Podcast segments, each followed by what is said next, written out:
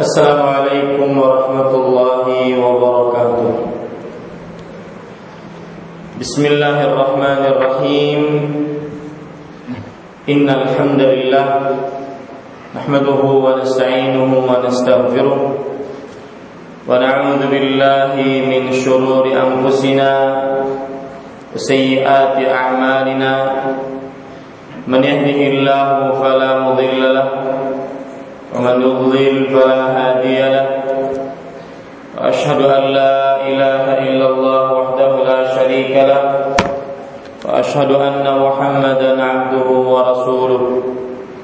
يا أيها الذين آمنوا اتقوا الله حق تقاته ولا تموتن إلا وأنتم مسلمون. يا أيها الناس اتقوا ربكم الذي خلقكم من نفس واحدة.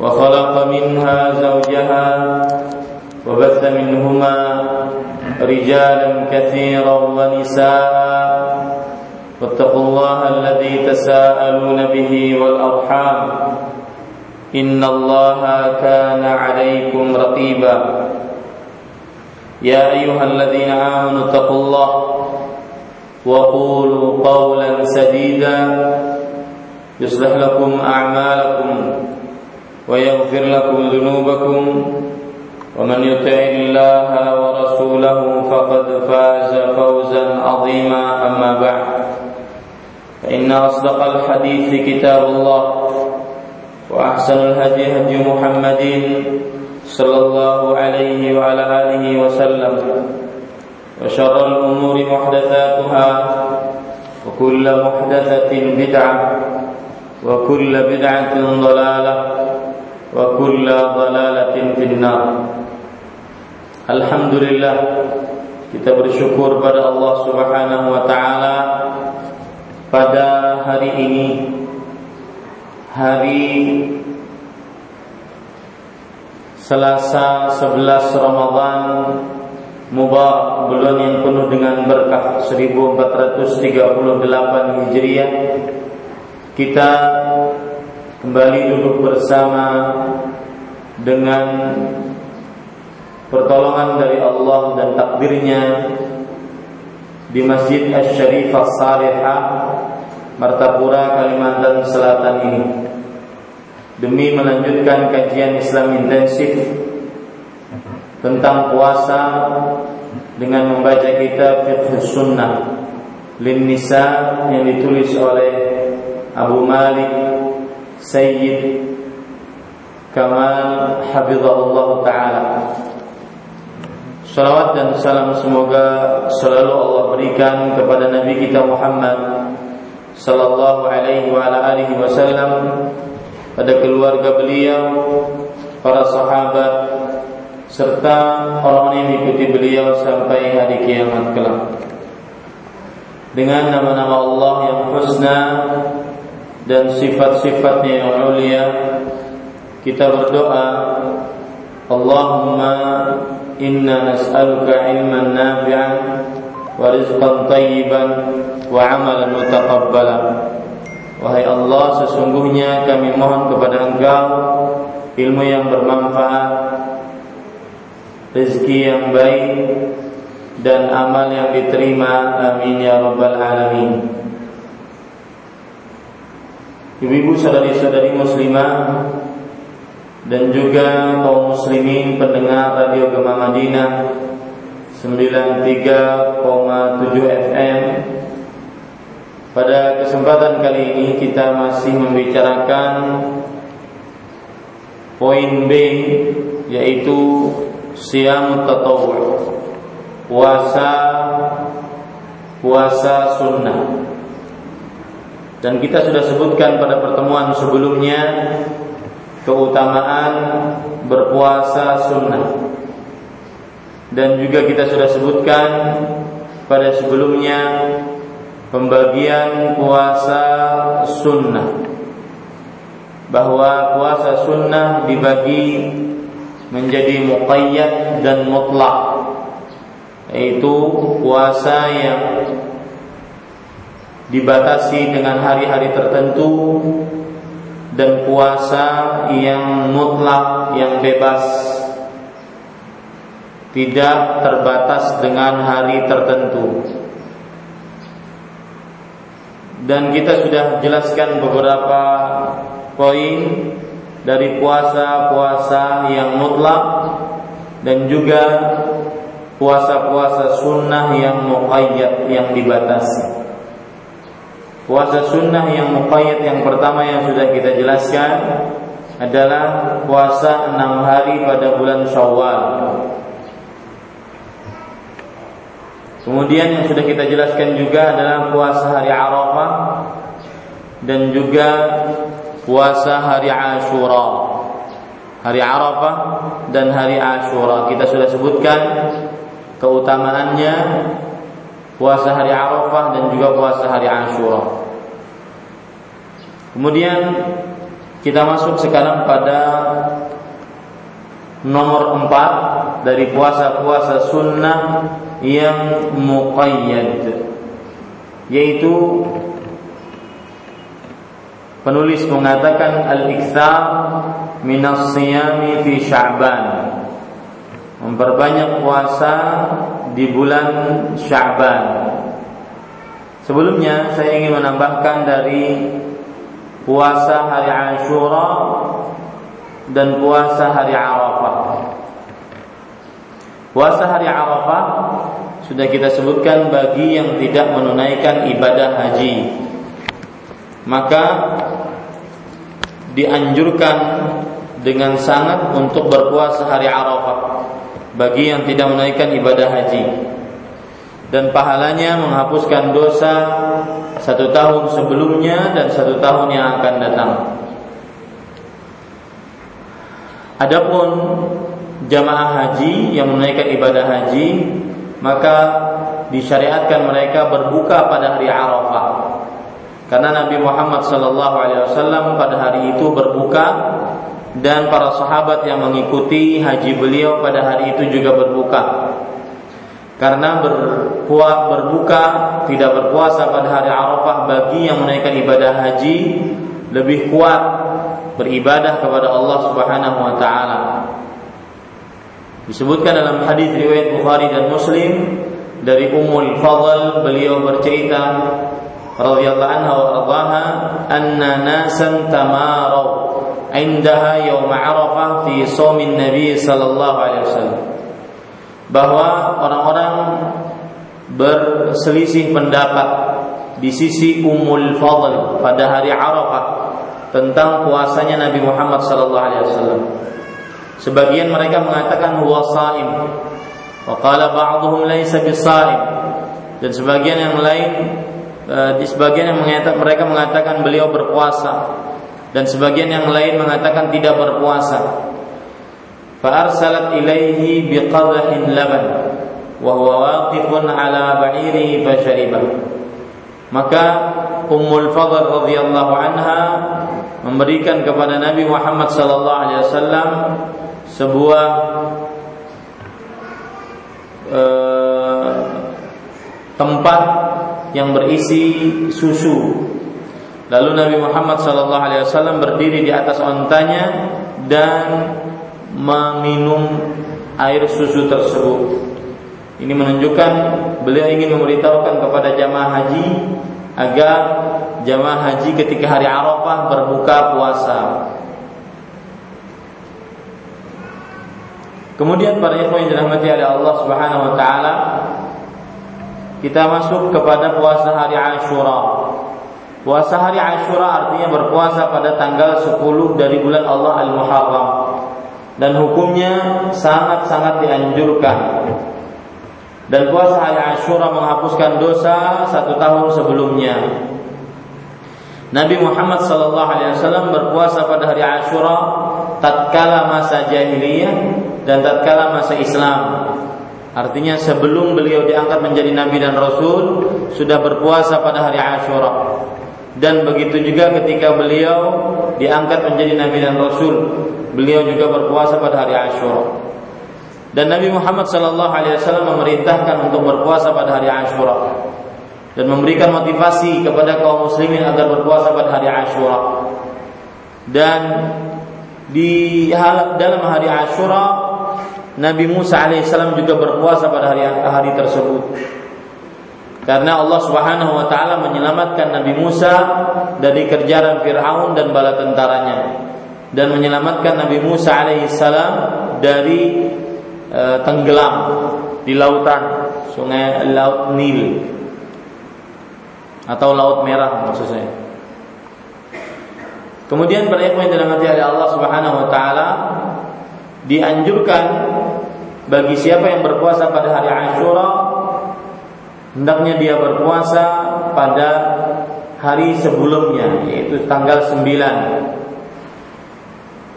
karena Rasulullah Sallallahu Alaihi Wasallam bersabda dalam hadis riwayat Imam Muslim dari Abdullah bin Abbas radhiyallahu anhu beliau berkata hina sama Rasulullah sallallahu alaihi wasallam yaum Ashura wa amara bisiyam Rasul sallallahu alaihi wasallam ketika memerintahkan berpuasa ketika berpuasa pada hari Ashura dan memerintahkan para sahabatnya untuk berpuasa. Maka para sahabatnya berkata ya Rasulullah innahu yaumun tu'azzimuhu al-yahud wan nasara. Hai Rasulullah sesungguhnya eh, hari Ashura adalah hari yang diagungkan oleh kaum Yahudi dan Nasrani. Maka Rasulullah sallallahu alaihi wasallam menjawab, "Fa kana al-'amul muqbil insyaallah sunnal yaum at-tasi'." Artinya, kalau seandainya datang tahun depan, maka insyaallah dengan kehendak Allah kita berpuasa pada tanggal 9. Ini menunjukkan bahwa Rasulullah Sallallahu Alaihi Wasallam berpuasa tanggal 9 fungsinya untuk menyelisih diri dari orang-orang Yahudi dan Nasrani.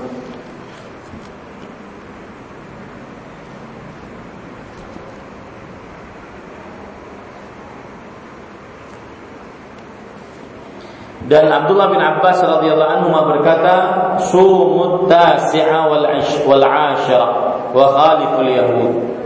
Berpuasalah tanggal 9 dan tanggal 10 dan selisilah diri kalian dengan kaum Yahudi.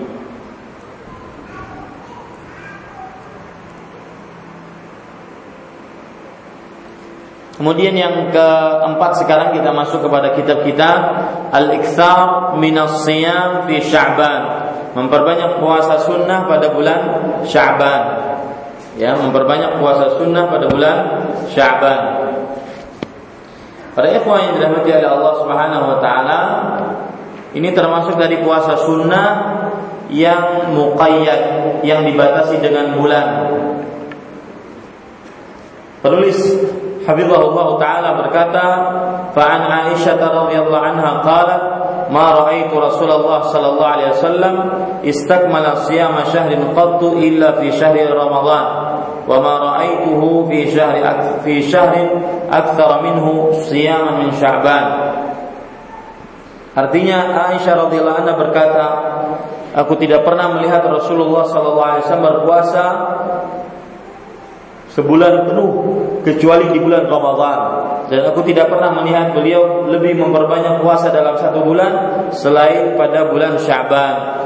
Ini hadis menunjukkan sangat-sangat dianjurkan untuk memperbanyak puasa di bulan Syaban. Ya, di bulan Syaban. E, hadis yang lain pada yang dirahmati oleh Allah Subhanahu wa taala dalam hadis riwayat Imam Tirmidzi dari Ummu Salamah radhiyallahu anha beliau berkata ma raaitu an-nabiy sallallahu alaihi wasallam yasumu syahra syahrain mutatabi'ain illa Sya'ban wa aku tidak pernah melihat Rasulullah sallallahu alaihi wasallam berpuasa dua bulan berturut-turut yaitu kecuali bulan Sya'ban dan bulan Ramadan. Ini menunjukkan dianjurkannya berpuasa di bulan Sya'ban. Hadis yang lain Rasul Shallallahu Alaihi Wasallam bersabda dalam hadis yang diriwayatkan oleh Imam An Nasai dari Usamah bin Zaid radhiyallahu an, "Qultu ya Rasulullah, lam araka tasumu syahran min asy-syuhur, ma tasumu min Sya'ban." Aku berkata, wahai Rasulullah sallallahu alaihi wasallam, aku tidak pernah melihat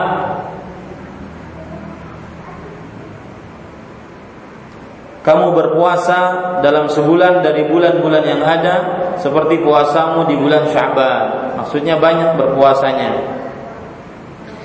Kemudian Rasulullah sallallahu alaihi wasallam menjawab, "Dzalika syahrun yaghfulu an-nasu anhu baina Rajab wa Ramadan, wa huwa syahrun turfa'u fihi al-a'mal ila Rabbil alamin, fa uhibbu an yurfa'a 'amali wa ana sha'im." Artinya itu adalah bulan yang manusia lalai tentangnya. Terletak antara Rajab dan Ramadan dan dia adalah bulan diangkatnya amalan-amalan kepada Rabbul Alamin. Dan aku ingin amalanku diangkat dalam keadaan aku sedang berpuasa. Mohon maaf ya, saya berdiri sebentar.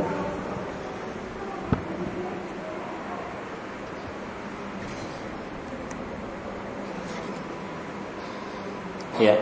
Bapak Ibu, ibu-ibu saudari-saudari muslimah dan seluruh kaum muslimin yang mengikuti kajian ini. Kemudian penulis mengatakan tanbihun takhsisu yaumin nisfi min sya'ban bisiyami bid'ah. وذلك لأن لم يكن لمن لم يكن عادته الإكثار من صيام شعبان أو صيام ثلاثة البيض إذ لا يصح عن النبي صلى الله عليه وسلم الحديث بذلك Artinya Faidah eh, Perhatian Mengkhususkan puasa pada pertengahan bulan Sya'ban Yang disebut dengan puasa nisbu Sya'ban Adalah perbuatan bid'ah Terutama bagi orang yang tidak biasa memperbanyak puasa sunnah pada bulan Syaban atau puasa sunnah tiga hari pada pertengahan bulan yaitu yang disebut dengan ayyamul bir karena tidak ada hadis sahih yang menerangkannya. Ibu-ibu saudari-saudari muslimah yang dimuliakan oleh Allah Subhanahu wa taala, belum ada hadis sahih yang menerangkan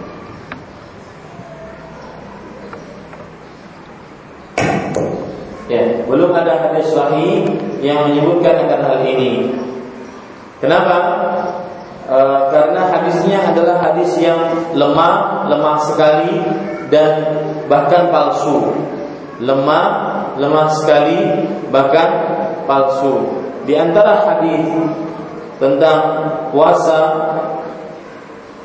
dari bulan Sya'ban ataupun puasa pertengahan bulan Sya'ban maksud saya yaitu hadis yang diriwayatkan oleh Imam Ibnu Majah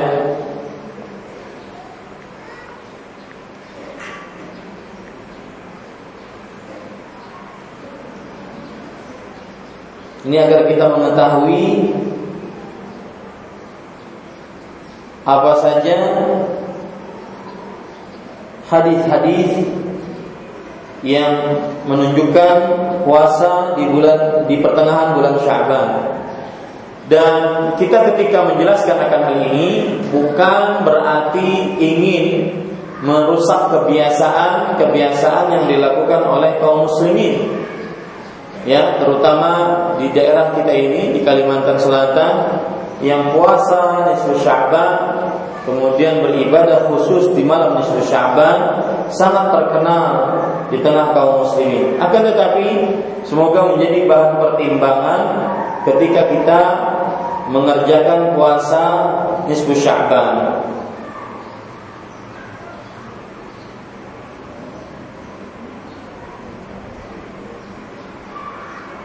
Sebelumnya saya ingin mengingatkan bahwa malam nisfu Sya'ban adalah malam yang utama.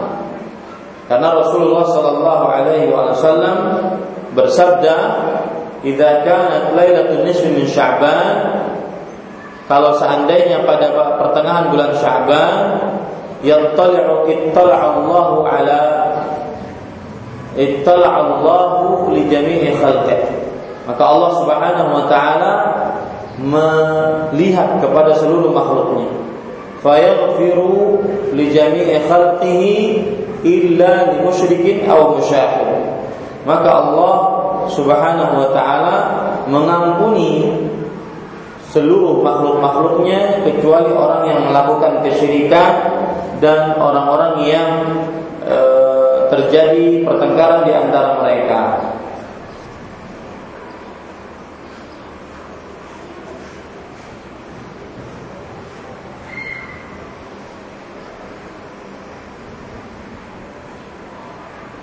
Dan belum ada dalil yang menunjukkan bahwa puasa pada pertengahan bulan Sya'ban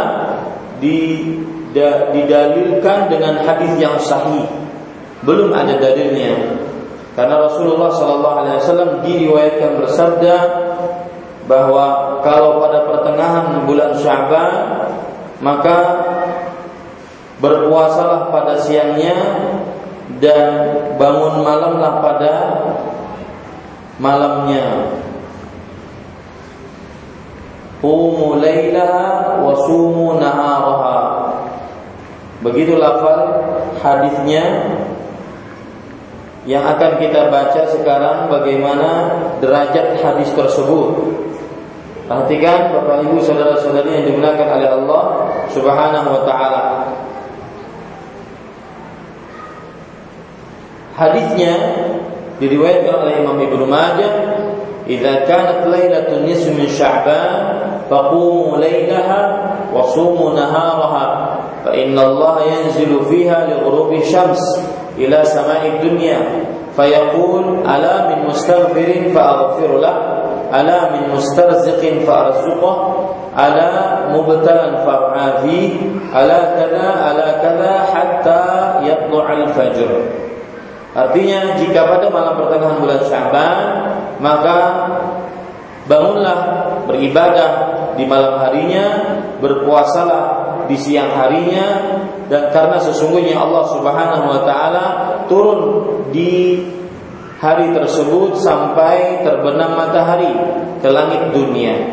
Kemudian Allah Subhanahu wa taala berfirman, "Adakah yang meminta ampun kepadaku, maka aku akan ampuni untuknya." Adakah yang meminta rezeki kepadaku, maka aku akan memberikan rezeki kepadanya. Adakah yang e, orang yang sakit meminta kesembuhan, maka aku akan sembuhkan.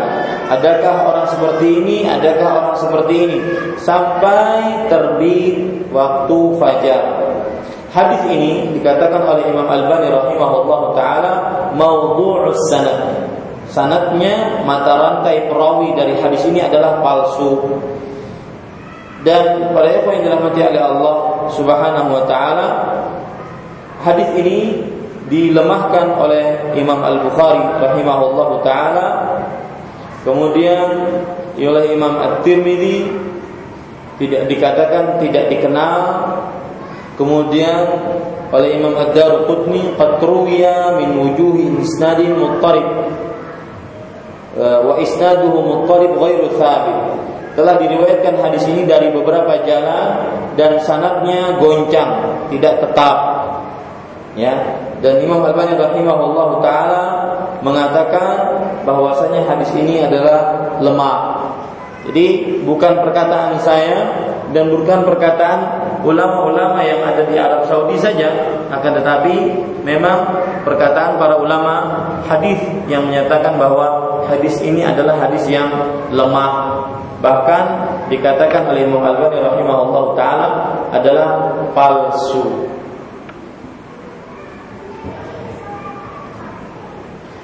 Para ikhwah, Bapak Ibu, saudara-saudari yang dimuliakan oleh Allah Subhanahu wa taala,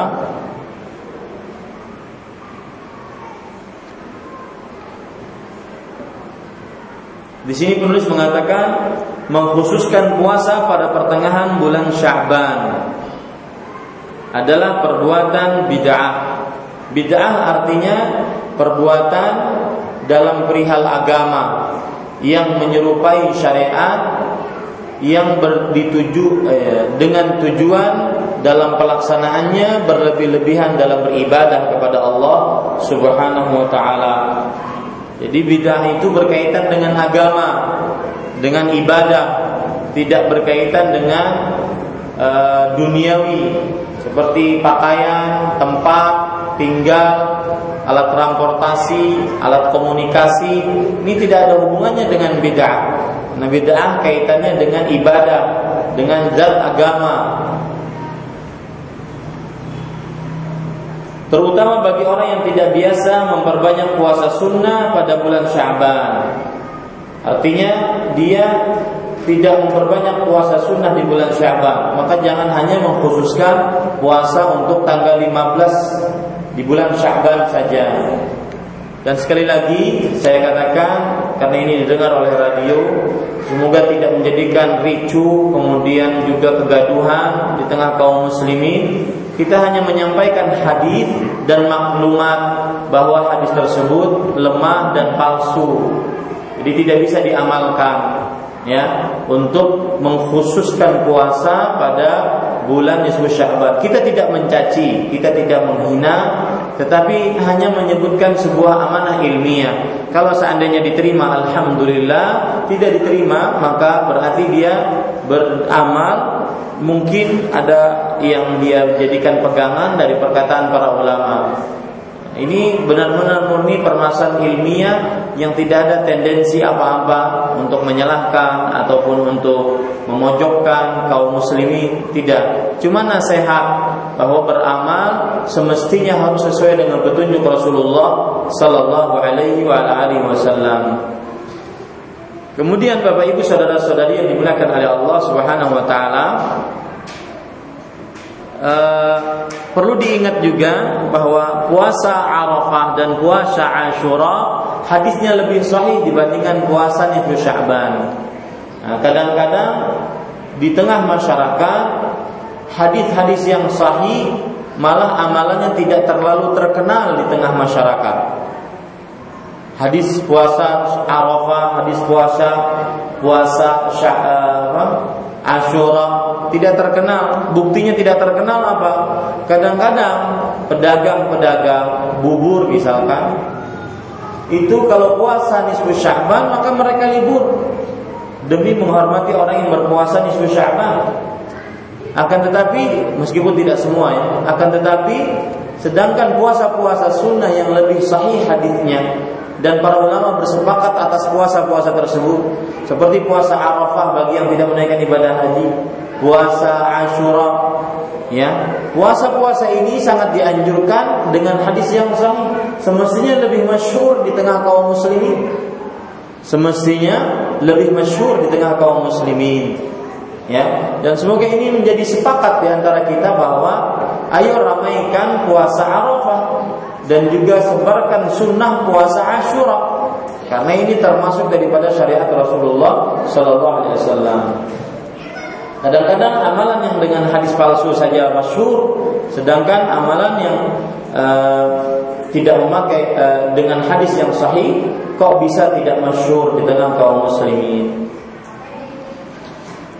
Kemudian para ikhwan yang dirahmati oleh Allah Subhanahu wa taala Penulis mengatakan karena tidak ada hadis sahih yang menerangkannya mudah ya. Bid'ah itu pasti identiknya belum ada hadis belum ada contoh dari Rasulullah Wasallam. Makanya Rasulullah SAW bersabda man ahdatha fi amrina ada siapa yang membuat sesuatu yang baru pasti bid'ah itu pasti selalu baru. Ya bid'ah itu pasti selalu baru belum ada contohnya dari Rasulullah Sallallahu Alaihi Wasallam dalam perkara ibadah. Kemudian masih berkenaan dengan pertengahan bulan Syaban bahwa ada hadis yang berbunyi riwayat Imam eh, Abu Dawud, Tirmidzi dan Ibnu Majah dari Abu Hurairah radhiyallahu anhu. Idzan tasaba min Sya'ban, idzan tasaba Sya'ban fala tasumu. Jika berpuasa jika telah sampai pertengahan bulan Sya'ban maka janganlah kalian berpuasa. Hadis ini sebagian ada yang mensahihkannya, sebagian ada yang melemahkannya. Hadis ini pemahamannya adalah tidak diperbolehkan berpuasa setelah pertengahan bulan Sya'ban. Tidak diperbolehkan berpuasa setelah pertengahan bulan Sya'ban. Tetapi di sana terdapat hadis-hadis yang lain yang menunjukkan bahwa bolehnya berpuasa setelah setelah pertengahan bulan Syaban. Di antara hadisnya riwayat Bukhari dan Muslim dari Abu Hurairah radhiyallahu anhu, Rasulullah sallallahu alaihi wasallam, "La tuqaddimu Ramadan bi shaumi yawm wala yawmain illa rajulun kana yasumuhu shauman falyasumhu." Janganlah kalian mendahulukan puasa Ramadan dengan berpuasa sehari atau dua hari sebelumnya kecuali seseorang yang mempunyai kebiasaan puasa maka hendaklah dia berpuasa. Nah, ini menunjukkan bahwasanya sebelum Ramadan adalah bulan Syaban. Kalau seandainya dia mempunyai kebiasaan puasa, maka hendaklah dia berpuasa meskipun setelah pertengahan bulan Syaban. Dan juga ada hadis yang lain riwayat Imam Muslim dari Aisyah radhiyallahu anha beliau bercerita karena Rasulullah sallallahu alaihi wasallam yasumu sya'bana kullahu yasumu sya'bana illa qalila Rasulullah Shallallahu Alaihi Wasallam berpuasa pada bulan Syaban hampir seluruh hari-harinya dan beliau berpuasa bulan Syaban seluruhnya kecuali sedikit saja yang tidak berpuasa. Nah, ini menunjukkan para yang dirahmati oleh Allah bahwa uh, diperbolehkan untuk berpuasa setelah pertengahan bulan Syaban. Karena bagaimana hadis ini akan dipahami dengan baik dan benar kalau seandainya kita setelah pertengahan bulan Syawal tidak diperbolehkan untuk berpuasa. Ya. Karena Rasulullah SAW senantiasa berpuasa Syaban hampir seluruhnya kecuali sedikit saja hari yang beliau tidak berpuasa. Itu menunjukkan bahwa beliau berpuasa pada pertengahan bulan Syaban. Nah, lalu bagaimana menggabungkannya ini? Para ikhwan dirahmati oleh Allah Subhanahu wa taala. E, menggabungkannya hadisnya sahih disahihkan oleh Imam Al-Albani rahimahullah. Jika pertengahan bulan Sya'ban maka janganlah kalian berpuasa. Hadisnya sahih. Cara menggabungkannya adalah yaitu bahwa Imam Nawawi rahimahullah taala berkata, "Babun nahyi an taqaddumi Ramadan bi saumin bi saumin ba'da nisfi Sya'ban illa liman wasalahu bima qablahu aw wafaqa 'adatan lahu bi an kana 'adatu shaumul yawmil itsnain wal khamis." Bab larangan mendahului puasa Ramadan dengan berpuasa setelah pertengahan bulan Sya'ban kecuali bagi siapa yang melanjutkan puasanya dari awal Syaban dia berpuasa kemudian sampai akhir Syaban dia berpuasa.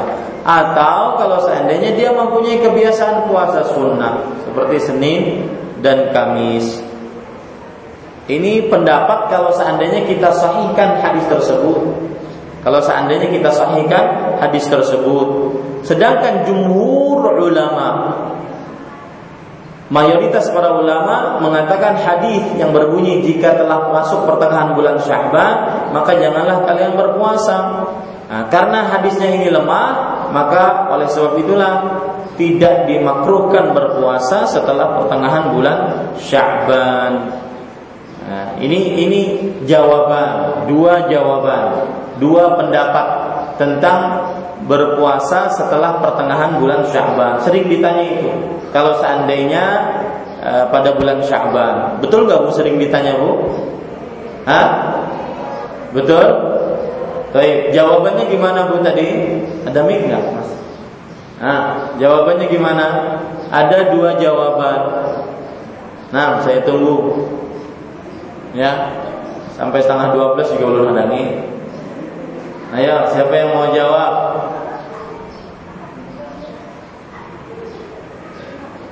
Siapa yang mau jawab? Pertanyaannya apa Ustaz? Pertanyaannya adalah ada hadis berbunyi riwayat Imam Abu Daud, Tirmidzi dan Ibnu Majah, "Idzan tasafa Sya'ban fala tasumu." Jika telah melewat pertengahan bulan Sya'ban, maka janganlah kalian berpuasa. Nah, bagaimana menggabungkan hadis ini dengan hadis bahwa Rasulullah SAW memperbanyak puasa di bulan Syaban dan tidak berpuasa di bulan Syaban sedikit.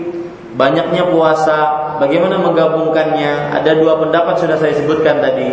Pendapat pertama pendapat ulama peneliti. Pendapat kedua pendapat jumhur. Pendapat pertama adalah kalau belum jawab belum jawab berarti. Silakan Nah, Bu. Adakah yang mau menjawab? Puasaan kalian? Silakan. Yang memegang mic siapa? Ayah silakan jawab. Silakan Bu, kita harus malam ini eh malam ini Pak. Apa? Siang ini kita harus selesai ini. Selesai dari puasa-puasa sunnah. Nah, Imam Nawawi dilarang berpuasa setelah pertengahan bulan Syaban kecuali jika orang tersebut sudah memiliki kebiasaan berpuasa sebelum pertengahan atau dia terbiasa untuk berpuasa Senin, Senin puasa Senin dan Kamis Menurut jumhur itu itu apabila hadis itu dikatakan sahih. Nah. Tapi menurut jumhur ulama hadis itu lemah.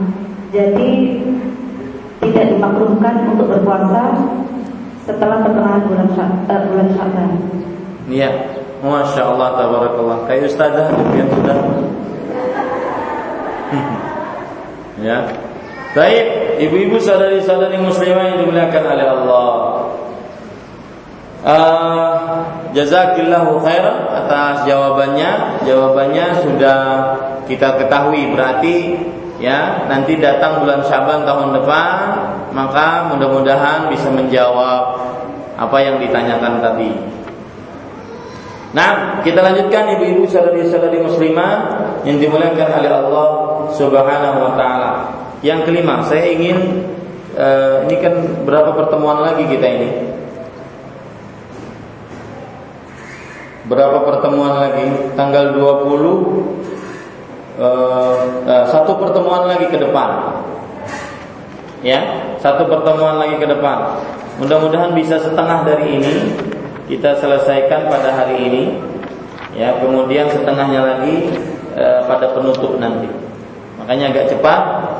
Penulis mengatakan Al-Itsnain wal Khamis. Nomor 5 puasa Senin dan Kamis.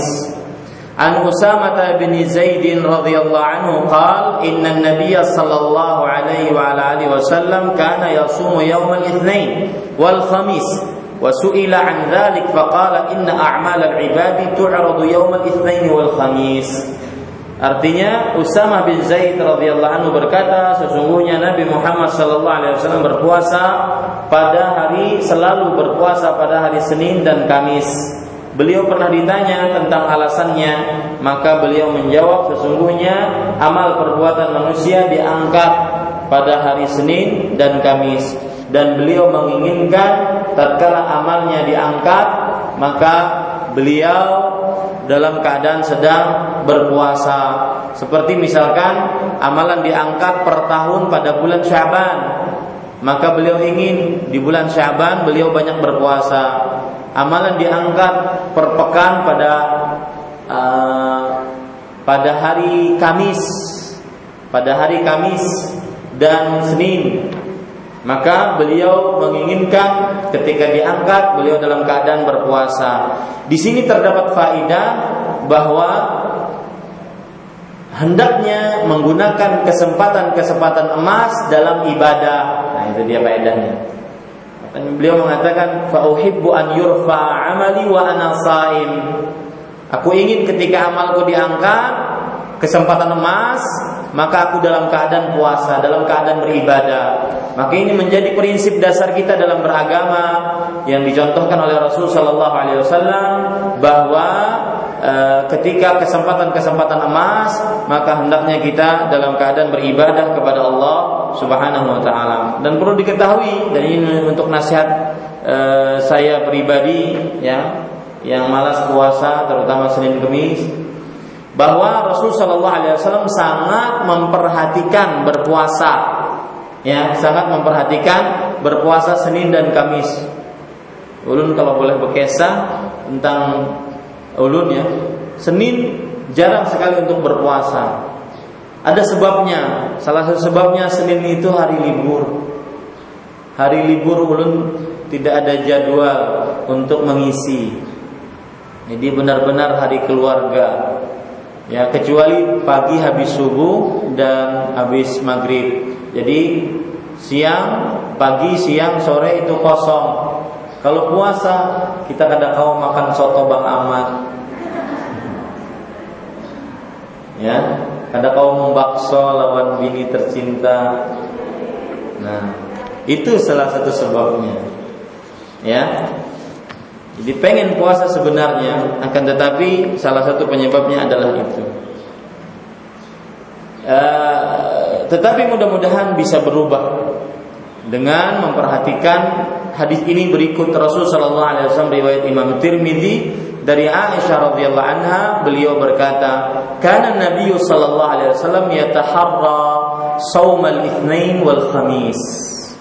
Nabi Muhammad Shallallahu Alaihi Wasallam bisa eh, Nabi Muhammad SAW senantiasa memperhatikan puasa Senin dan Kamis ya puasa Senin dan Kamis maka ibu-ibu saudari-saudari muslimah dan seluruh kaum muslimin pendengar radio Gema Madinah 93,7 FM ini sangat-sangat dianjurkan untuk berpuasa pada hari ini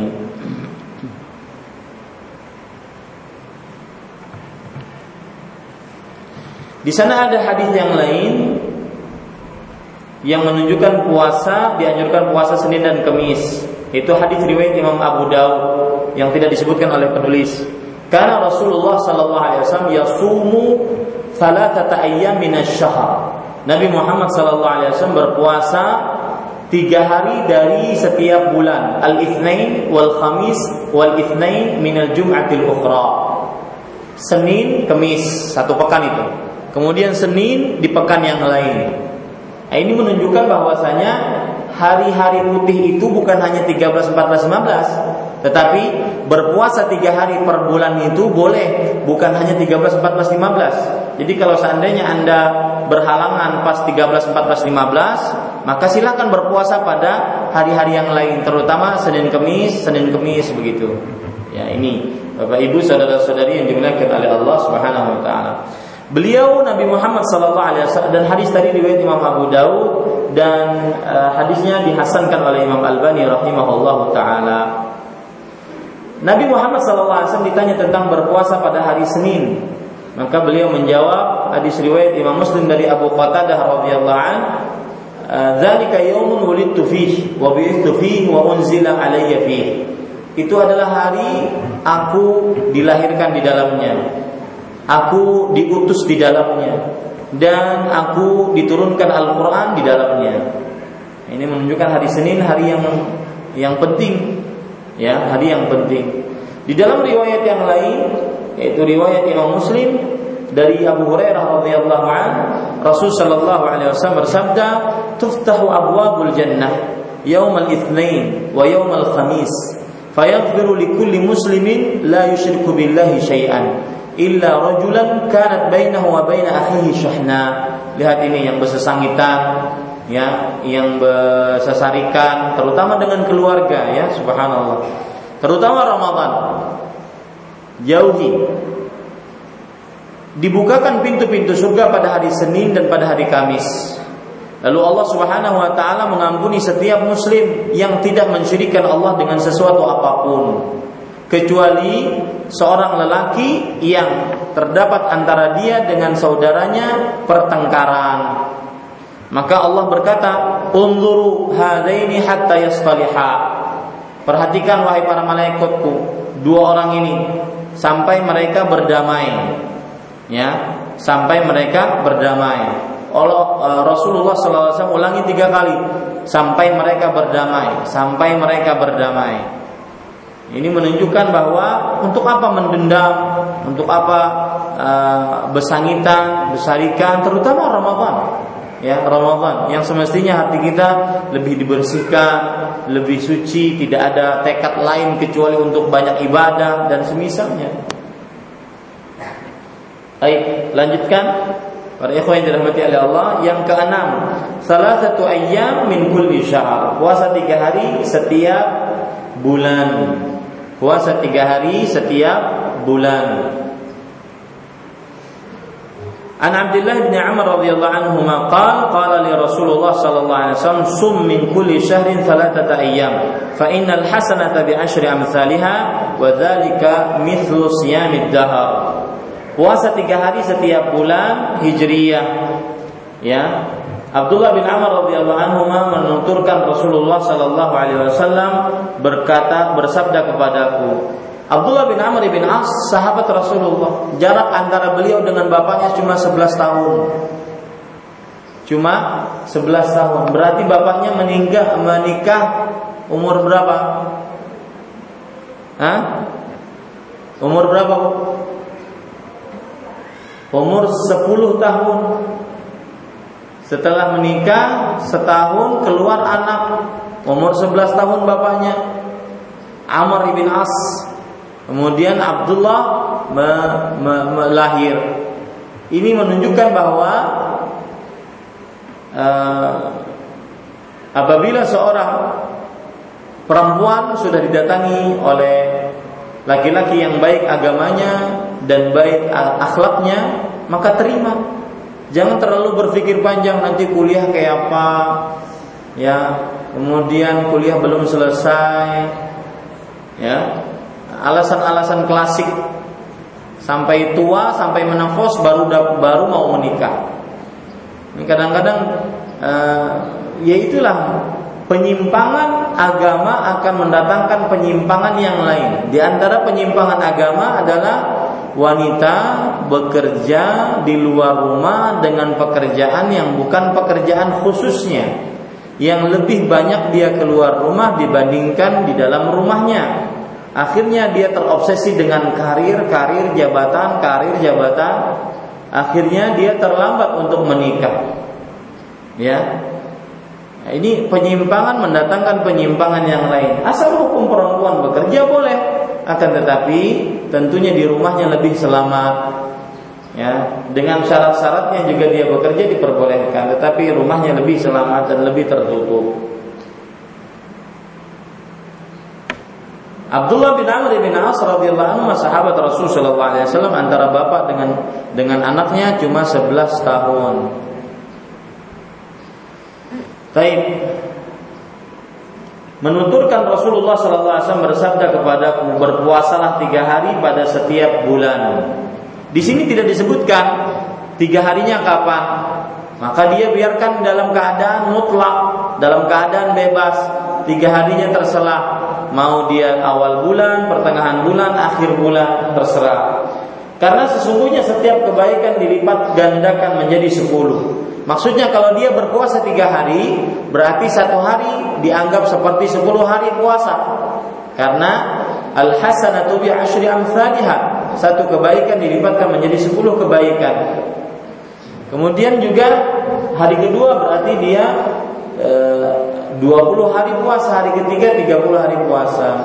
Maka kalau orang berpuasa setiap bulan, makanya Rasulullah SAW bersabda itu artinya sama dengan berpuasa sepanjang masa. Ya, karena orang yang berpuasa dilipat gandakan pahala puasanya seperti dia berpuasa eh, berapa hari? Satu hari, sepuluh hari ya satu hari diganjar sepuluh hari. Berarti kalau tiga hari ya seperti sebulan. Kalau dilakukan setiap bulan maka berarti dia seperti berpuasa satu tahun penuh.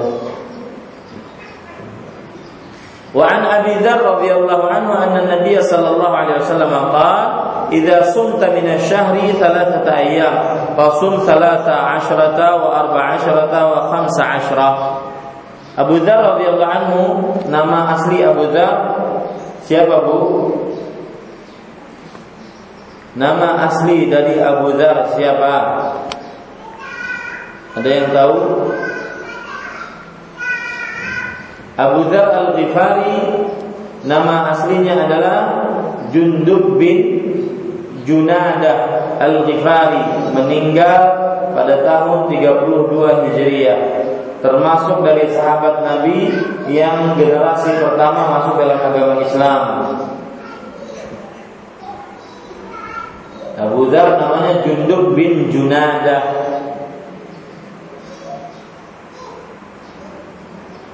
Dan beliau orang yang kelima masuk dalam agama Islam. Beliau adalah orang yang kelima masuk dalam agama Islam.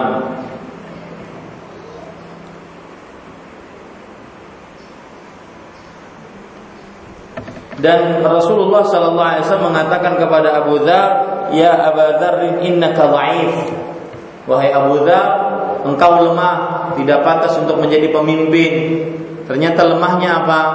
Lemahnya yaitu karena sering bersedekah, tidak sanggup melihat orang-orang yang papa, orang-orang yang fakir miskin, tidak sanggup. Maka ditakutkan kalau menjadi pemimpin nantinya akan eh, akhirnya tidak sehat ke keuangan negara ya atau keuangan daerah ini menjadikan pelajaran bagi kita bahwa kepemimpinan itu berat ya jangan mudah-mudah dicari Ida sumta jika engkau ingin berpuasa tiga hari pada setiap bulan maka berpuasalah pada tanggal 13, 14 dan 15. Ini hadis yang menunjukkan bahwa berpuasa pada tanggal 4, 13, 14 dan 15.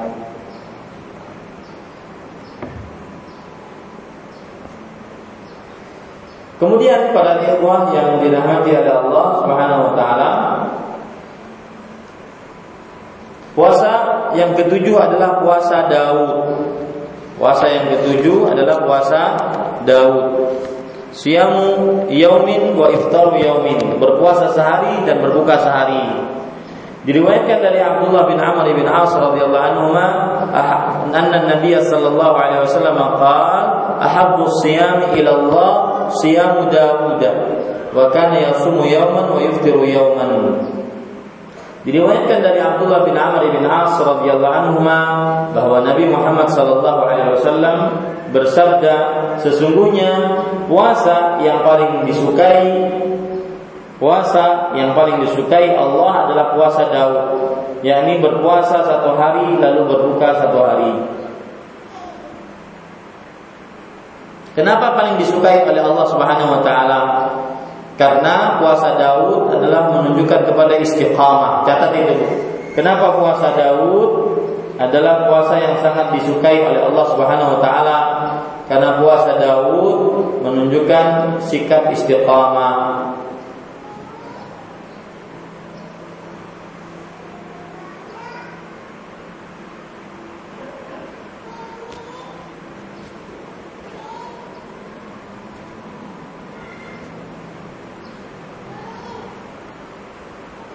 Sebentar Bu.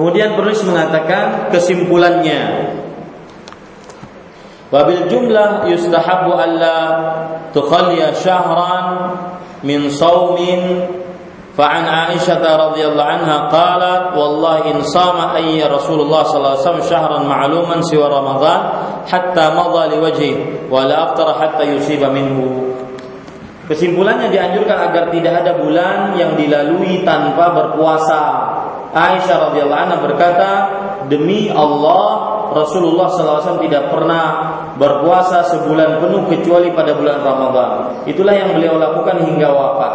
Tapi beliau tidak pernah berbuka pada bulan-bulan lain kecuali setelah berbuka berpuasa beberapa hari padanya. Maksudnya beliau senantiasa berpuasa uh, di setiap bulannya. Harus ada amalan puasa setiap bulannya. Nah, ini menjadikan pelajaran bagi kita ini terutama yang ahli-ahli puasa maka bersyukurlah untuk bisa melaksanakan ini. Tidak melewati bulan kecuali berpuasa. Itu tujuh yang disebutkan oleh penulis. Di sana ada beberapa tambahan kemudian juga penekanan. Tambahannya yang belum disebutkan oleh penulis dari puasa-puasa yang ada adalah puasa bulan Allah Al-Muharram. Puasa di bulan Allah Al-Muharram. Rasulullah sallallahu alaihi wasallam bersabda Afdalus siyam ba'da Ramadan syahrullahil muharram. Hadis riwayat Muslim dari Abu Hurairah radhiyallahu anhu. Seutama-utama puasa setelah berpuasa pada bulan Ramadan adalah puasa bulan Allah Al-Muharram. Puasa bulan Allah Al-Muharram. Nah, Bapak Ibu saudara-saudari yang dimuliakan oleh Allah Subhanahu wa taala, lalu bagaimana menggabungkan antara Nabi Muhammad SAW memperbanyak puasa di bulan Sya'ban dan juga memperbanyak puasa di bulan Al-Muharram. Mana yang lebih utama? Maka para ikhwan yang dirahmati oleh Allah Subhanahu wa taala caranya digabung sebagaimana disebutkan oleh Imam Nawawi dalam kitab beliau Syarh Nawawi ala Sahih Muslim bahwa Rasulullah SAW mendapatkan syariat memperbanyak puasa di bulan Allah Al-Muharram di akhir hayat beliau. Di akhir hayat beliau. Jadi puasa di bulan Syaban diperbanyak, begitu juga puasa di bulan Allah Al-Muharram.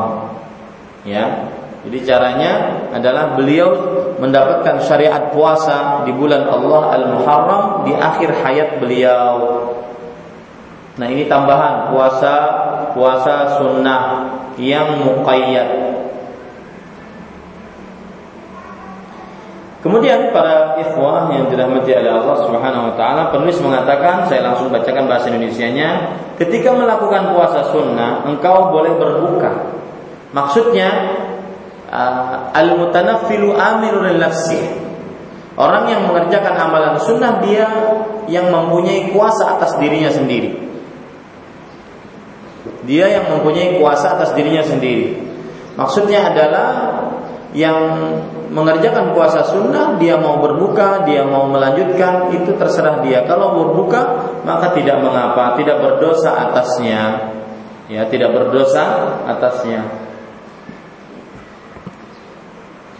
Ummu Hani radhiyallahu anha menuturkan bahwa pada masa penaklukan kota Mekah, Rasulullah sallallahu alaihi wasallam berkunjung ke rumahnya. Ketika minuman dihidangkan, beliau pun e, minumnya lalu memberikannya kepadaku. Saat itu aku berkata sesungguhnya aku sedang berpuasa.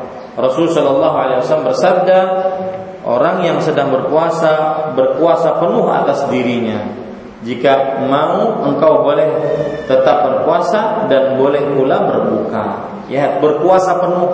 Ya, silahkan bagi yang siapa berpuasa sunnah maka dia boleh untuk berpuasa e, melanjutkan puasanya ataupun membatalkan puasanya dan tidak ada kodok kalau berpuasa sunnah. Kemudian penulis mengatakan seorang istri tidak boleh berpuasa sunnah selama sang suami ada bersamanya kecuali dari setelah mendapat izin darinya. Hal ini berdasarkan hadis dari Abu Hurairah radhiyallahu an yang menyatakan bahwa Nabi Muhammad sallallahu alaihi wasallam bersabda, seorang wanita tidak boleh berpuasa sementara puasanya ada di sementara suaminya ada di sampingnya kecuali setelah mendapat izin darinya. Nah, ini ibu-ibu, saudari-saudari muslimah yang dimuliakan oleh Allah, hukum lain yang disebutkan oleh penulis bahwa puasa sunnah harus dengan izin suami untuk untuk perempuan, untuk para istri. Kenapa demikian? Karena kadang Rasulullah eh, kadang uh, suaminya menginginkannya, ya suaminya menginginkan. Dan izin dibagi menjadi dua. Izin yang mutlak yang bebas dan izin yang muqayyad. Yang bebas dan izin yang dibatasi. Maksud izin yang bebas artinya ya sudah suami berkata kepada istrinya kalau ingin puasa sunnah maka silahkan maka ini uh, izin bebas.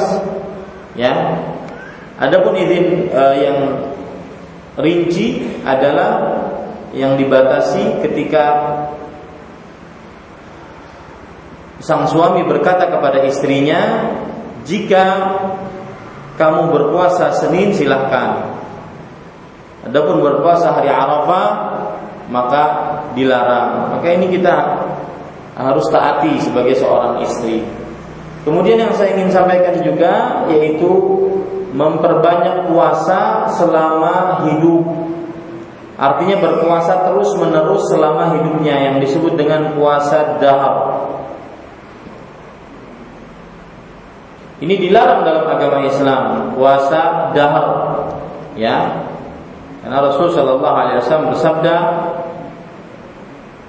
La sauma fawqa sauti fawqa saumi Daud syatra dahar. Tidak ada sah puasa yang lebih dari puasa Nabi Daud itu berpuasa setengah tahun.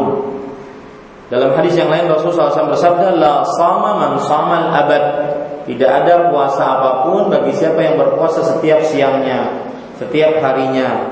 Diperhatikan nih, ini saya punya pengalaman pribadi dulu waktu di pondok tahfil. E, makan itu bagi kita adalah me, mengganggu hafalan. Makan mengganggu hafalan. Karena kalau di pondok itu kan makan tuh agak lama, ya, karena harus disiapkan pakai nampan gede, makannya bersama-sama, ya agak lama. Sedangkan kita ada waktu yang kita kejar untuk hafalan dan setoran kepada yai kita. Ya. Apabila sudah makan membutuhkan waktu minimal setengah jam. Kemudian setelah makan setengah jam. Berarti jadi satu jam. Mending kalau seandainya setelah makan itu tidak tidak istirahat, kadang tidur.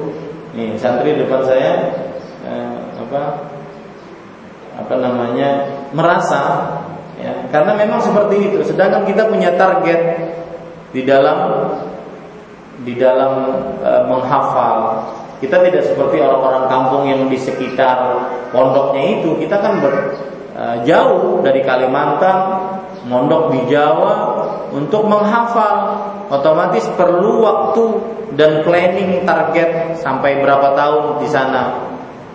Ya. Apalagi dulu targetnya kalau boleh saya bercerita tahaddusan bin ni'mah menceritakan nikmat. Targetnya dulu saya setiap kali setor per hari dua setengah lembar sama Pak Yai waktu itu dua setengah lembar otomatis harus dikejar itu nyetornya subuh setelah subuh pagi ya setelah subuh berarti kalau seandainya seharinya lewat maka berarti dia ketinggalan dua setengah lembar. Kalau dua setengah lembar, maka empat hari dia satu juz. Empat hari satu juz bagi tiga puluh tiga puluh bagi empat berapa? Delapan. Tujuh, tujuh, tujuh, tujuh juz. Sebulan tujuh juz dia dapat. Sebulan tujuh juz. Ya kira-kira kalau dia konsisten maka 8 bulan selesai. Nyetor, nyetor ya, belum murojaahnya, nyetornya. Sampai kepada semaannya. Otomatis ini memerlukan uh, waktu yang luang dan makan itu membuat tadi membuat uh, waktu habis Makanya waktu itu kita berpuasa dahar. Terkenal tuh di pondok-pondok tahfidz puasa dahar. Puasa sepanjang tahun. Sepanjang hari di dalam setahun itu. Ya. Tetapi ini belum ada contohnya dari Rasul Shallallahu Alaihi Wasallam. Nabi Muhammad SAW bahkan melarang la sama man sama abad. Tidak sah puasa bagi siapa yang berpuasa terus menerus tiap hari.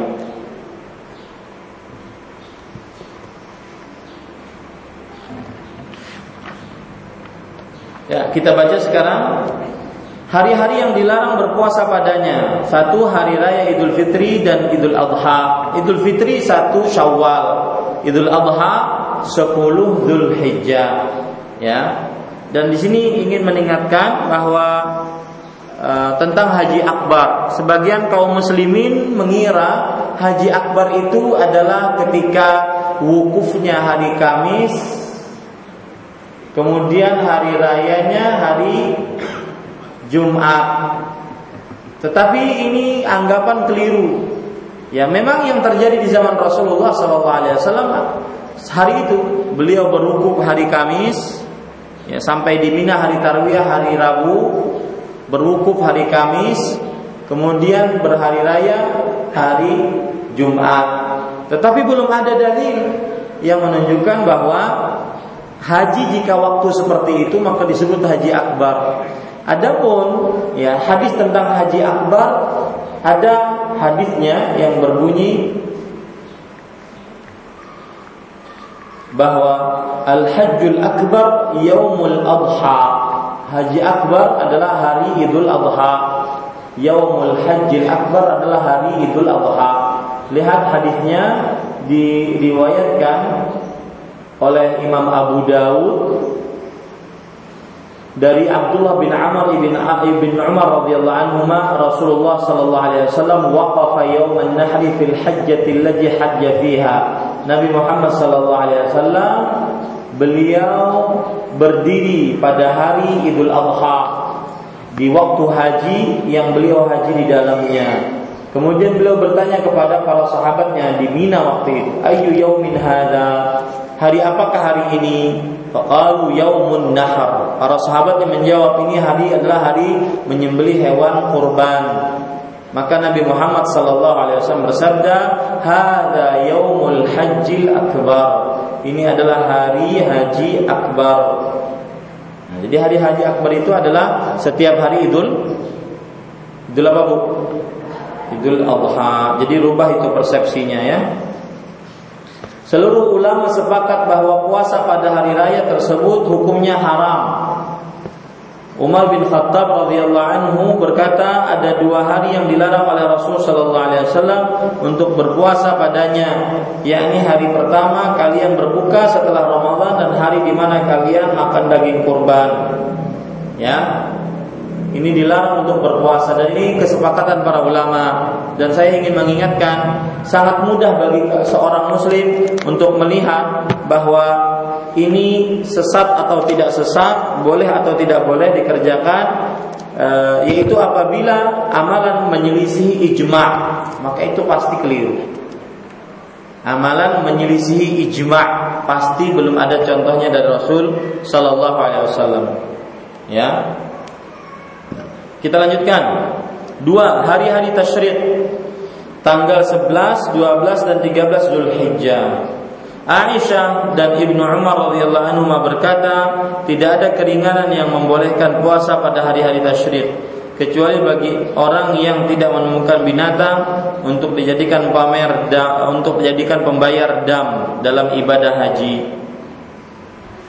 Para ikhwan yang dirahmati oleh Allah, semua kaum muslimin pada hari itu tidak diperbolehkan untuk berpuasa, baik yang berhaji yang tidak berhaji. Ya, tidak diperbolehkan untuk berpuasa pada hari tasyrik. Kenapa disebut hari tasyrik, Bu? Hari tasyrik dari kata-kata asyraqa yusyriku isyraqan. Yaitu matahari terbenam, eh matahari eh, apa namanya? terbit. Ya, matahari terbit. Asyraqa yusyriku isyraqan yaitu matahari terbit.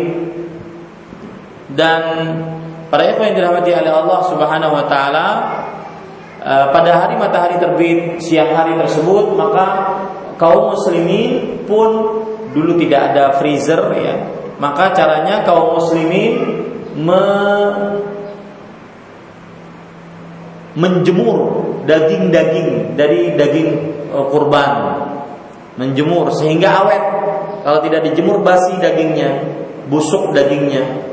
Ya, makanya awet dengan dijemur. Nah, ini disebut dengan hari tasyrik karena hari menjemur daging-daging kurban saking banyaknya yang berkurban. Semua kaum muslimin baik yang haji ataupun tidak haji tidak boleh berpuasa pada pada hari-hari tasyrik 11, 12, 13 Zulhijjah kecuali yang tidak mampu bayar dam eh, apa bayar hadiu Yang tidak mampu bayar hadiu. Orang kalau haji tamattu dia harus menyembelih hewan hadiu, yaitu hewan kambing yang disebut dengan hewan hadiu. Ataupun orang yang hajinya kiran, maka dia wajib untuk membayar hewan hadiu.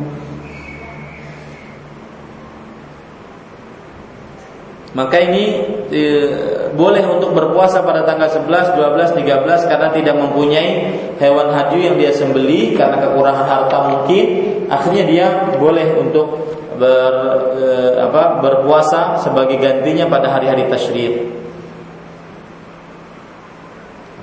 Dan amalan bagi jamaah haji sedikit melebar tentang haji. Amalan bagi jamaah haji ketika hari tasyrik adalah melempar jamarat yang tiga jamratus sughra, al-wusta wal aqabah. Sughra kecil, wusta pertengahan dan aqabah yang paling besar. Yang ketiga sekarang puasa hari puasa khusus pada hari Jumat. Puasa khusus pada hari Jumat. Maka ini juga termasuk puasa yang diharamkan seseorang untuk berpuasa padanya.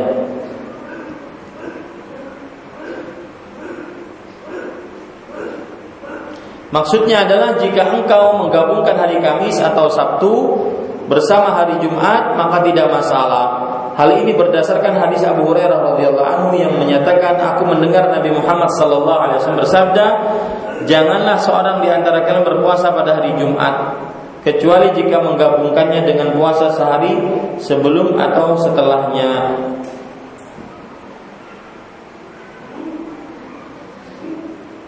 Maka ini dilarang untuk berpuasa pada hari Jumat kecuali berpuasa pada hari Kamisnya dan Jumat atau Kamis Sabtu.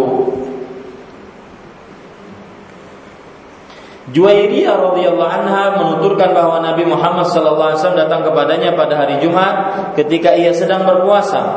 Maka Nabi Muhammad sallallahu alaihi wasallam bertanya, "Apakah engkau juga puasa kemarin?" Juwairiyah menjawab, "Tidak."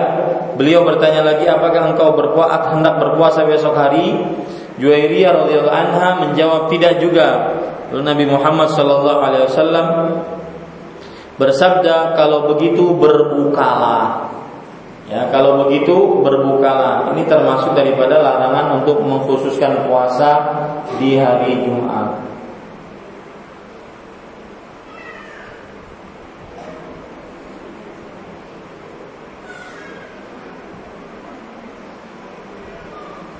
Sebentar.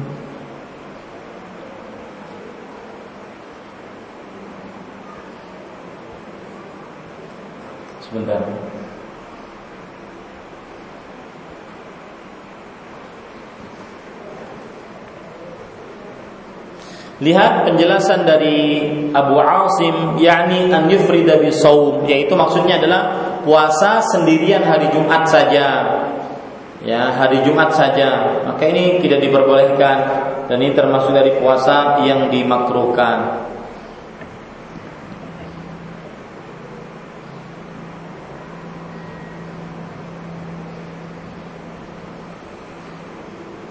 Lihat hadis yang luar biasa juga hadis dari uh, Abu Hurairah radhiyallahu anhu yang diriwayatkan oleh Imam Bukhari tentang puasa hari Jumat. Yaumul Jum'ah yaumul Id. Hari puasa hari Jumat adalah hari raya. Fala taj'alu yawma 'idikum yawma siyamikum illa an tasumu qablahu aw ba'dahu. Maka jangan jadikanlah hari raya kalian sebagai hari puasa kalian kecuali orang-orang kalau kalian mempunyai Eh, sikap eh, eh, kalau kalian berpuasa sebelumnya atau setelahnya itu dia. Atau Kamis atau Jumatnya. Ini baru boleh berpuasa eh, hari Jumat. Adapun para ikhwan yang dirahmati Allah berpuasa pada hari Sabtu ini tidak disebutkan di sini oleh penulis. Apa hukumnya berpuasa pada hari Sabtu Eh, para ikhwan yang dirahmati oleh Allah Subhanahu wa taala hadisnya berbunyi dari hadis As-Samma radhiyallahu anha bahwa Nabi Muhammad sallallahu alaihi wasallam berkat bersabda la tasumu yawm as-sabt illa fi mafturida alaikum fa in lam yajid ahadukum illa liha'a inabatin aw 'uda syajaratin falyam falyamdhuhu. Janganlah kalian berpuasa pada hari Jumat kecuali uh, puasa yang diwajibkan atas kalian. Jika kalian tidak mendapati salah seorang pun jika salah seorang dari kalian tidak mendapati kecuali liha'a bayi liha'a inab. Liha itu artinya adalah uh, kulit kulit pohon. Maksudnya kalau diperah akan mendatangkan air.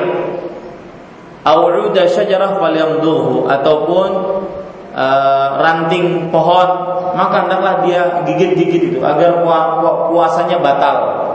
Jangan berpuasa hari Jumat. Nah, para ikhwan yang dirahmati oleh Allah, permasalahan eh, apa? Jangan puasa hari apa tadi? Sabtu, ya, puasa hari Sabtu. Nah, para ulama berbeda pendapat tentang mengkhususkan puasa secara sendirian hari Sabtu. Ya. Maka di antara mereka dia mengatakan hadis ini lemah. Di antara mereka dia mengatakan hadis ini dihapus hukumnya.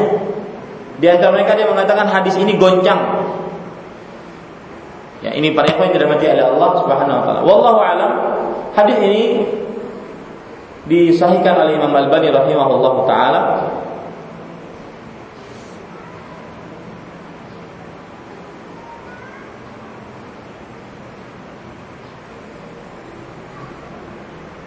Maka hadis ini sahih, tidak ada keraguan di dalamnya. Tetapi yang diharamkan atau dimakruhkan untuk berpuasa pada hari Sabtu adalah jika dia berpuasa secara sendirian tanpa ada puasa sebelumnya ataupun sesudahnya. Ya, tanpa ada berpuasa sehari sebelumnya ataupun sesudahnya. Yang diharamkan adalah berpuasa sendirian. Nah, yang keempat sekarang hari Isyak yakni hari yang diragukan apakah hari pertama Ramadan atau hari akhir uh, Sya'ban. Apakah hari pertama Ramadan atau hari akhir Sya'ban? Dalilnya adalah pernyataan Amr, Ammar ibn Yasir radhiyallahu anhu bahwa barang siapa yang berpuasa pada hari yang diragukan maka ia telah menyalahi ajaran Abul Qasim yaitu Rasulullah sallallahu alaihi wasallam. Sebaiknya engkau menghindari puasa pada dua hari terakhir di bulan Sya'ban kecuali jika bertepatan dengan puasa yang biasa engkau kerjakan sebelumnya seperti puasa Senin, Kamis atau selainnya. Jika kondisi demikian maka tidak masalah. Sedalilnya adalah sabda Rasulullah sallallahu alaihi wasallam. Begitu pula kalau seandainya ingin mengqadha Ramadan di akhir Sya'ban. Jadi beberapa hari lagi sebelum uh, Ramadan masuk dia berpuasa ya, untuk mengkodok Ramadan tahun kemarin. Maka ini tidak mengapa. Yang dilarang adalah dia berpuasa mendahului puasa Ramadan sehari atau dua hari sebelumnya. Yang kelima, puasa sepanjang masa. Ini yang sudah saya sebutkan tadi, silahkan baca sendiri ya. Puasa sepanjang masa. Ini sudah saya sebutkan tadi. Perhatian, beberapa riwayat melarang puasa pada hari Sabtu secara terpisah dan puasa pada paruh ke bulan kedua bulan Sya'ban. Tapi hadis-hadis tersebut lemah meskipun ada beberapa ulama yang menganggapnya sahih. Karena itu kami berpendapat boleh berpuasa pada hari-hari tersebut. Nah ini pendapat lain tentang hari uh, puasa hari Sabtu. Ada yang mensahihkan. Ada yang mensahihkan. Maka kalau seandainya sahih maka berarti dia uh, tidak diboleh tidak diperbolehkan untuk berpuasa di hari Sabtu kecuali berpuasa sebelumnya ataupun setelahnya. Kalau seandainya tidak sahih maka berarti dia boleh untuk berpuasa di hari Sabtu. Kemudian selanjutnya bab yang sebelum terakhir dimakruhkan melakukan puasa wisal. Dimakruhkan melakukan puasa wisal dimakruhkan melanjutkan puasa atau menyambungnya dengan puasa pada hari berikutnya tanpa buka dan sahur yaitu puasa wisal. Jadi di sana ada dua bu, puasa dahar dengan puasa wisal. Bedanya kalau puasa dahar tetap ada sahur, tetap ada berbuka, tapi setiap hari dia berpuasa. Sedangkan puasa wisal puasa yang menyambung. Wisal itu dari kata-kata was salat, yusil artinya menyambung. Maksudnya dia tidak berbuka, tidak bersahur, ya, nah, terus saja berpuasa. Hal ini berdasarkan sabda Nabi Muhammad SAW, janganlah kalian melakukan puasa wisal. Ketika ditanya oleh para sahabatnya, bukankah engkau sendiri melakukannya wahai Rasulullah? Beliau menjawab, kalian tidak sama denganku dalam hal ini. Sesungguhnya memberiku makan, minum, Sesungguhnya Allah memberiku makan dan minum pada malam hari. Maka kerjakanlah amalan yang sesuai dengan kemampuan kalian. Ini para ikhwan yang dirahmati oleh Allah Subhanahu wa taala. Jadi ini kekhususan milik Rasulullah SAW. Beliau senantiasa kadang-kadang berpuasa tanpa berbuka, tanpa bersahur. Yang disebut dengan puasa apa tadi Bu? Wisal. Apa bedanya puasa wisal dengan puasa dahar? Hah? Puasa dahar adalah puasa setiap hari. Puasa wisal, puasa yang tanpa berbuka dan bersahur. Kita lanjutkan. Akan tetapi jika engkau tidak merasa berat dan ingin menyambung puasa, maka engkau boleh menyambungnya hingga waktu sahur saja. Hal ini berdasarkan sabda Nabi Muhammad sallallahu alaihi wasallam. Jadi maksudnya gini, dia puasa siang itu dari pagi sampai maghrib, maghrib dia tidak buka. Kapan dia buka? Pas sahur, boleh. Ya, boleh. Tapi lebih baik dia berbuka dan bersahur. Rasulullah sallallahu alaihi wasallam bersabda, "La tusallu fa arada an yuwasila falyusalli falyuwasil hatta sahar." Janganlah kalian melakukan wisal, tetapi jika ada di antara kalian yang melakukannya, maka lakukanlah hingga waktu sahur. Nah, ini para ikhwan, jadi wisalnya boleh sampai waktu sahur. Baik, alhamdulillah selesai kajian kita dan tinggal satu bab lagi etika bagi wanita. Semoga kita bisa lanjutkan pada pertemuan yang akan datang. Kita sekarang masuk kepada sesi selanjutnya yaitu tanya jawab.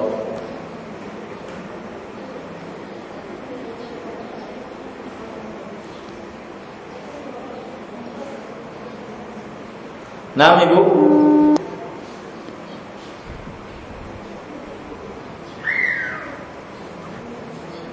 Ada yang bertanya? Silahkan Bu.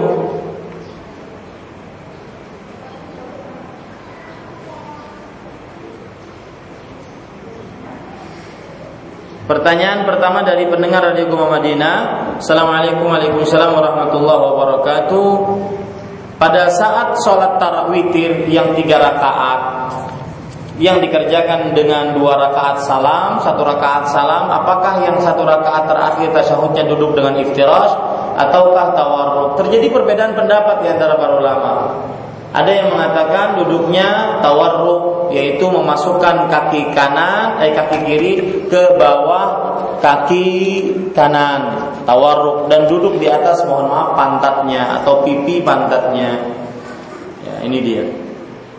Ada yang mengatakan dia adalah uh, iftirash. Iftirash yaitu dia menegakkan uh, kaki kanannya dan telapak kaki kanannya kemudian merebahkan kaki kiri dan mendudukinya. Ini iftirash seperti duduk tasyahud awal. Ya. Dan yang benar itu tasyahud awal. Kalau ingin tahiyat tahiyatul ula. Nah, itu dia. Kemudian yang benar itu doa istiftah, bukan doa iftitah. Istiftah. Ya, bukan apa? Iftitah. Ya. Bukan juga iftitah. Pakai P. Iftitah. Ya, yang benar istiftah pakai fa. Kenapa pakai iftirash? Dalilnya apa? Karena asal hukum duduk di dalam tasyahud adalah iftirash. Dari hadis Abdullah bin Umar radhiyallahu anhu minas sunnati ayat an yaftarisha rajul fi salati termasuk dari sunnah Rasul adalah hendaknya dia duduk dengan cara iftirash yaitu seperti tasyahud awal. Lalu bagaimana dalil yang menunjukkan tawarruk? Apa dalil mereka? Karena di dalam hadis disebutkan فإذا كانت في الركعة الأخيرة جلس متوركا Rasul SAW kalau di rakaat terakhir beliau duduk secara tawarruk. Tetapi ini khilaf di antara ulama, maka seseorang berhak untuk mencari mana yang paling kuat menurut dia. Silakan. Assalamualaikum Waalaikumsalam warahmatullahi Pertanyaan dari kertas uh, Bagaimana cara membedakan nikmat yang diberikan Allah Subhanahu wa taala nikmat itu istidraj atau nikmat itu nikmat yang diberikan itu nikmat yang berkah dari Allah Subhanahu wa taala. Cara membedakannya bisa dilihat dari dirinya dan bisa dilihat dari nikmatnya. Dilihat dari dirinya apakah dia termasuk orang yang mengerjakan ketaatan, yang saleh, yang bertakwa kepada Allah, maka kalau seandainya dia dapat nikmat itu berarti adalah dia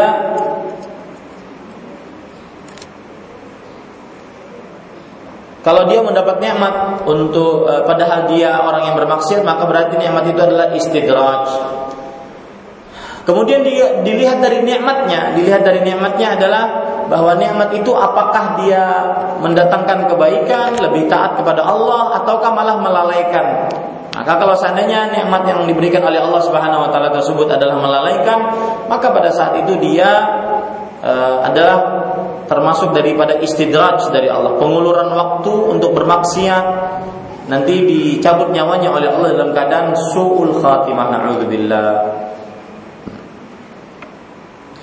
Uh, pertanyaan kedua, ke mana ruh kita pada saat kita sudah meninggal Ustaz? Benarkah sebelum 100 hari ruh tidak bisa meninggalkan rumahnya? Jadi perlu mengadakan 3, 7, 40, 100 hari kematiannya. Ini bertanya tentang hal gaib. Ruh itu hal gaib. Maka tidak bisa kita bicarakan kecuali dengan Melihat ruhnya. Dan tidak mungkin melihat ruh. Tidak bisa juga kita tanyakan tentang uh, Dengan melihat uh, melihat semisal dengan ruh melihat semisal dengan ruh juga tidak bisa maka tidak bisa kita bicarakan dari sisi itu nah bisa dibicarakan dari sisi kabar yang valid kabar yang benar yang orisinil yaitu bahwa uh, ruh dibicarakan dalam Al-Quran, dibicarakan dalam hadis-hadis Rasul. Nah, kalau kita lihat dari hadis-hadis Rasul, ketika ruh orang beriman itu dipisahkan dari jasadnya oleh para malaikat, kemudian tidak sekejap mata, maka roh tersebut akan ditutupi e, atau dibalut dengan kain kapan dari surga, kemudian dimasukkan ke dalam e, tempat yang terbuat yang terbuat dari surga, lalu dibawa ke atas langit, lalu setelah itu minta dibukakan, kemudian seluruh malaikat yang dilewati memujinya sampai kepada langit ketujuh Allah Subhanahu wa taala berfirman, "Tulislah hamba-hambaku di dalam daftar orang-orang yang penghuni surga Iliyin." Maka kemudian kembalikan ruhnya ke dalam jasadnya di alam barzakh. Akhirnya Allah Subhanahu wa taala mengembalikan ruhnya ke alam barzakh. Ya, ruhnya ke dalam jasadnya tapi di alam barzakh. Ya, ini lebih sesuai dengan petunjuk Rasul sallallahu alaihi wasallam. Pertanyaan selanjutnya, silakan Bu langsung. Assalamualaikum warahmatullahi wabarakatuh. Waalaikumsalam warahmatullahi wabarakatuh. Barakallahu Ustaz.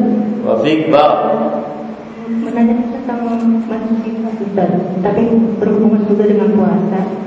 Uh, pengertian anak selama ini kalau nifas itu kan Ustaz tidak ada minimal uh, tidak ada minimalnya nifas gitu Ustaz. Pengertian saya selama ini mendengar dari ceramah Ustaz di YouTube juga secara langsung seperti ini. Terus maksimal hari maksimal lipat juga tidak ada ada selama 40 hari gitu ya pengertian saya. Nah eh, kenyataan di lapangan Ustaz. Saya sendiri saat lipat itu sebelum 40 udah bersih terus ini kemarin ada pertanyaan dari teman. Beliau itu nifasnya uh, kadang berhenti beberapa hari nanti lanjut lagi Nah beliau kan tanya gitu kan Karena bilang pengertian anak selama ini tidak ada batas minimal dari lipat. Jadi saat berhenti boleh mandi Asal berhentinya itu agak lama gitu kan uh, Mandi langsung sholat. Karena anda lihat di youtube-nya Ustaz juga seperti itu. Terus membaca di buku juga seperti itu. Uh, Dua kali beliau uh, Melahirkan dua kali yang dulu Seperti itu 60 hari malah lebih dari 40 40 hari lipat beliau Untuk anak yang yang sekarang e, seperti itu beberapa hari nanti keluar lagi. Uh, beliau mengambil pendapat dari Ustaz gitu Ustaz bahwa ini mandi melaksanakan sholat dan puasa juga ikut. Kemudian beberapa beberapa hari keluar lagi. Tapi karena kena subhan itu mungkin agak keragu beliau, beliau menanyakan pada salah satu ustaz juga, kata ustaz tersebut uh, tidak boleh man, eh, tidak boleh melaksanakan sholat atau mandi uh, sebelum 40 hari gitu. Jadi harus genap 40 hari. Nah, mohon pencerahannya Ustaz untuk jawaban ini. Jazakallahu khairan. Ya, bismillah walhamdulillah wassalatu wassalamu ala Rasulillah. Maka jawabannya atas wanita yang nifas berhenti sebelum 40 hari maka dia wajib mandi kemudian dia sholat dan berpuasa. Ya dia sholat dan berpuasa. Kalau seandainya benar-benar berhenti. Nah toib ada masalah yaitu wanita ini berhenti sebelum 40 hari. Berhenti. Kemudian setelah itu setelah beberapa hari keluar lagi darahnya. Maka ini darah apa maka jawabannya darah ini dilihat. Kalau seandainya dia sebelum hamil mempunyai kebiasaan haid, maka kalau itu di waktu kebiasaan haid, maka itu darah haid. Berarti dia tidak puasa lagi, tidak sholat lagi. Itu sering saya katakan seperti itu. Kalau seandainya dia mempunyai kebiasaan haid, maka berarti dia tidak sholat lagi, tidak puasa lagi. Taib. Ustadz itu bukan kebiasaan haid saya. Maka bagaimana? Nah, di sinilah kalau seandainya bukan kebiasaan haid, di sinilah terjadi perbedaan pendapat di antara ulama. Ada yang mengatakan bahwa e, setelah dia bersih sebelum 40 hari, kemudian setelah itu dia e, datang lagi setelah beberapa hari masih dalam lingkupan sebelum 40 hari misalkan 25 hari berhenti. Kemudian setelah lima hari otomatis hari ke-30 datang lagi masih dalam lingkupan 40 maka sebagian ulama mengatakan itu adalah darah istihadah.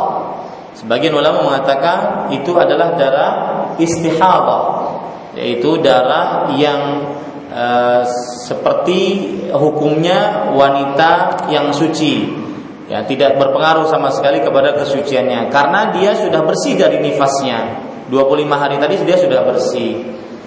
Ini pendapat pertama. Pendapat yang kedua mengatakan bahwa wanita yang keluar lagi darah nifasnya setelah dia suci dan keluar lagi dari beberapa hari maka wanita ini e, kalau masih dalam lingkupan 40 hari maka berarti itu adalah darah bawaan nifas maka berarti dia tidak sholat, tidak puasa, darah bawaan nifas, maka dia tidak sholat, tidak puasa.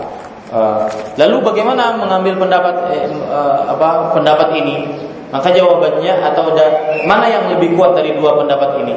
Ya, ingat yang kita bicarakan sangat sangat uh, terfokus pada sebuah keadaan.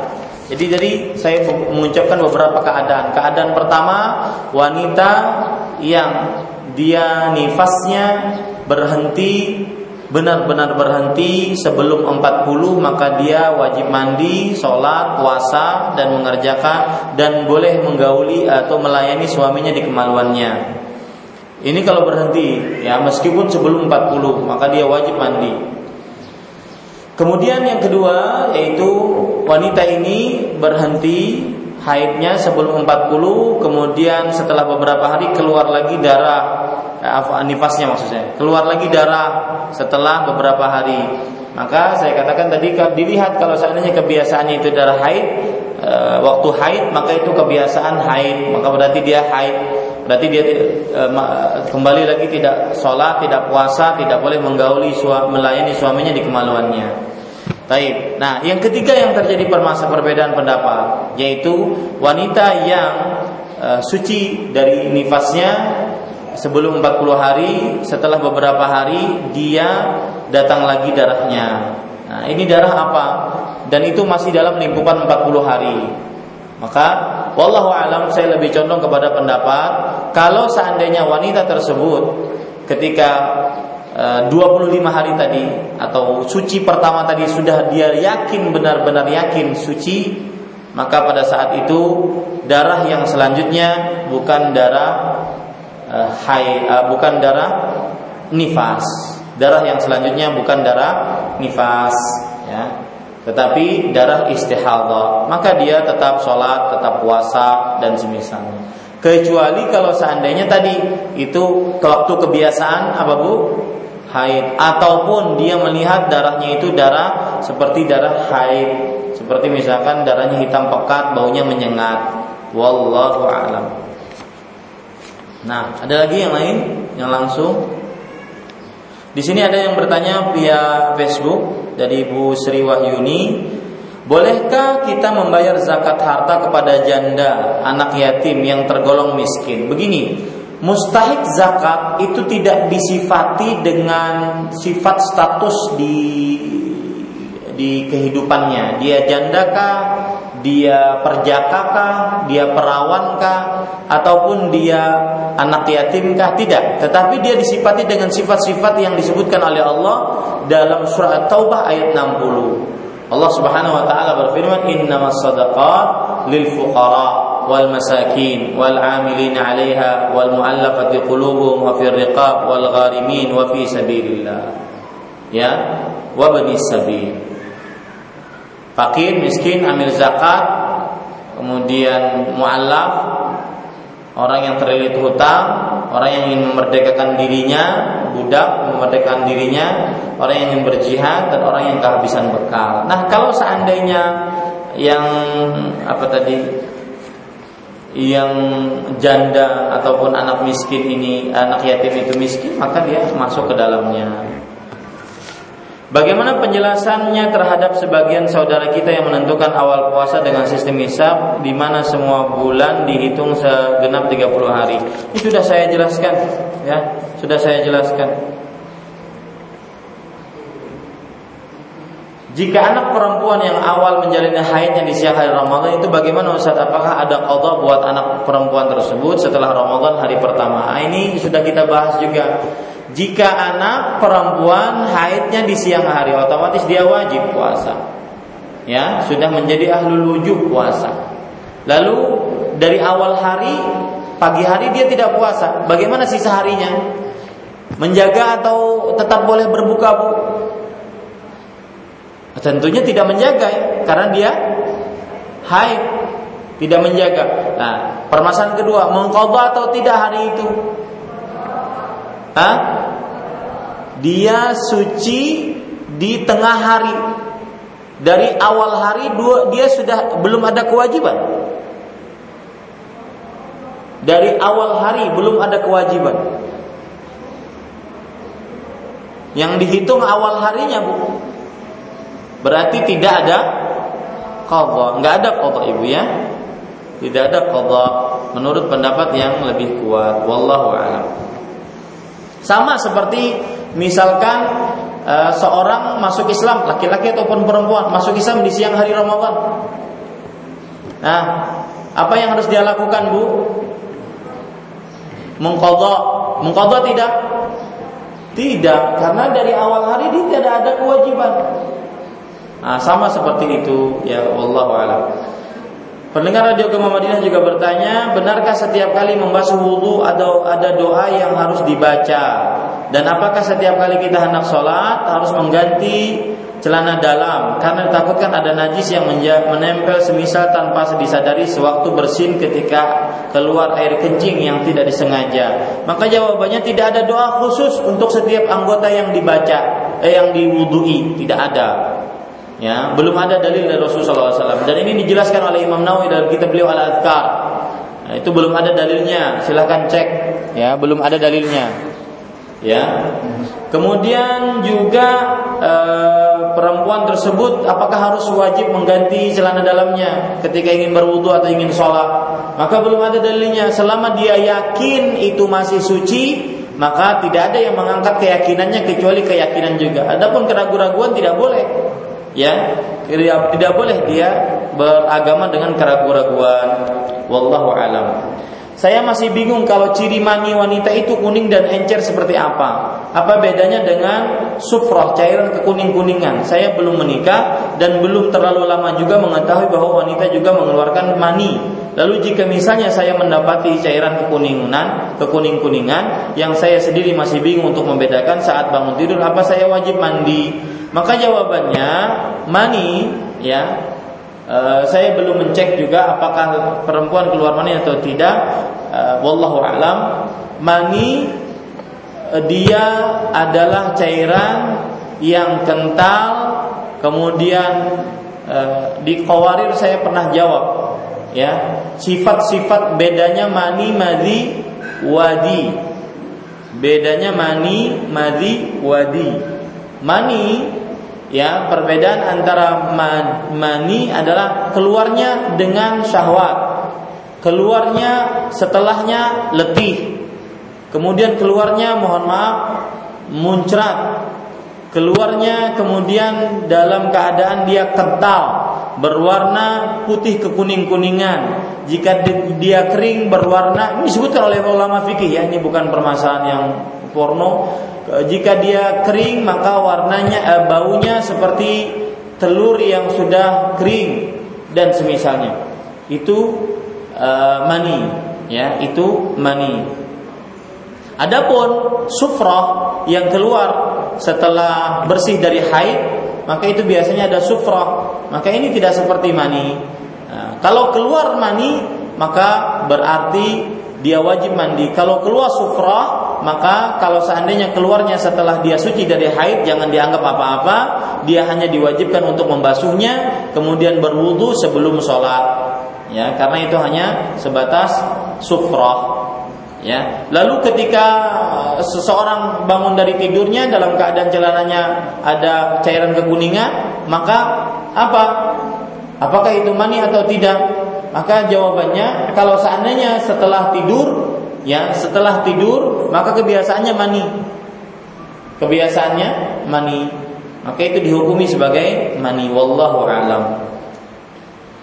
Kembali tentang keputihan pada wanita, apakah najis yang wajib dibersihkan dan apakah membatalkan wudhu? Sudah saya jawab, Bu. Siapa yang masih ingat keputihan? Najis tidak? Hah? Tidak? Tidak najis tapi membatalkan wudhu. Mau jadi ulama berantakan sudah nih. Ya, cukup kiranya kita cukupkan dengan kafaratul majlis subhanakallah bihamdi syadu an la ilaha illa anta astaghfiruka wa atubu ilaik wassalamualaikum warahmatullahi wabarakatuh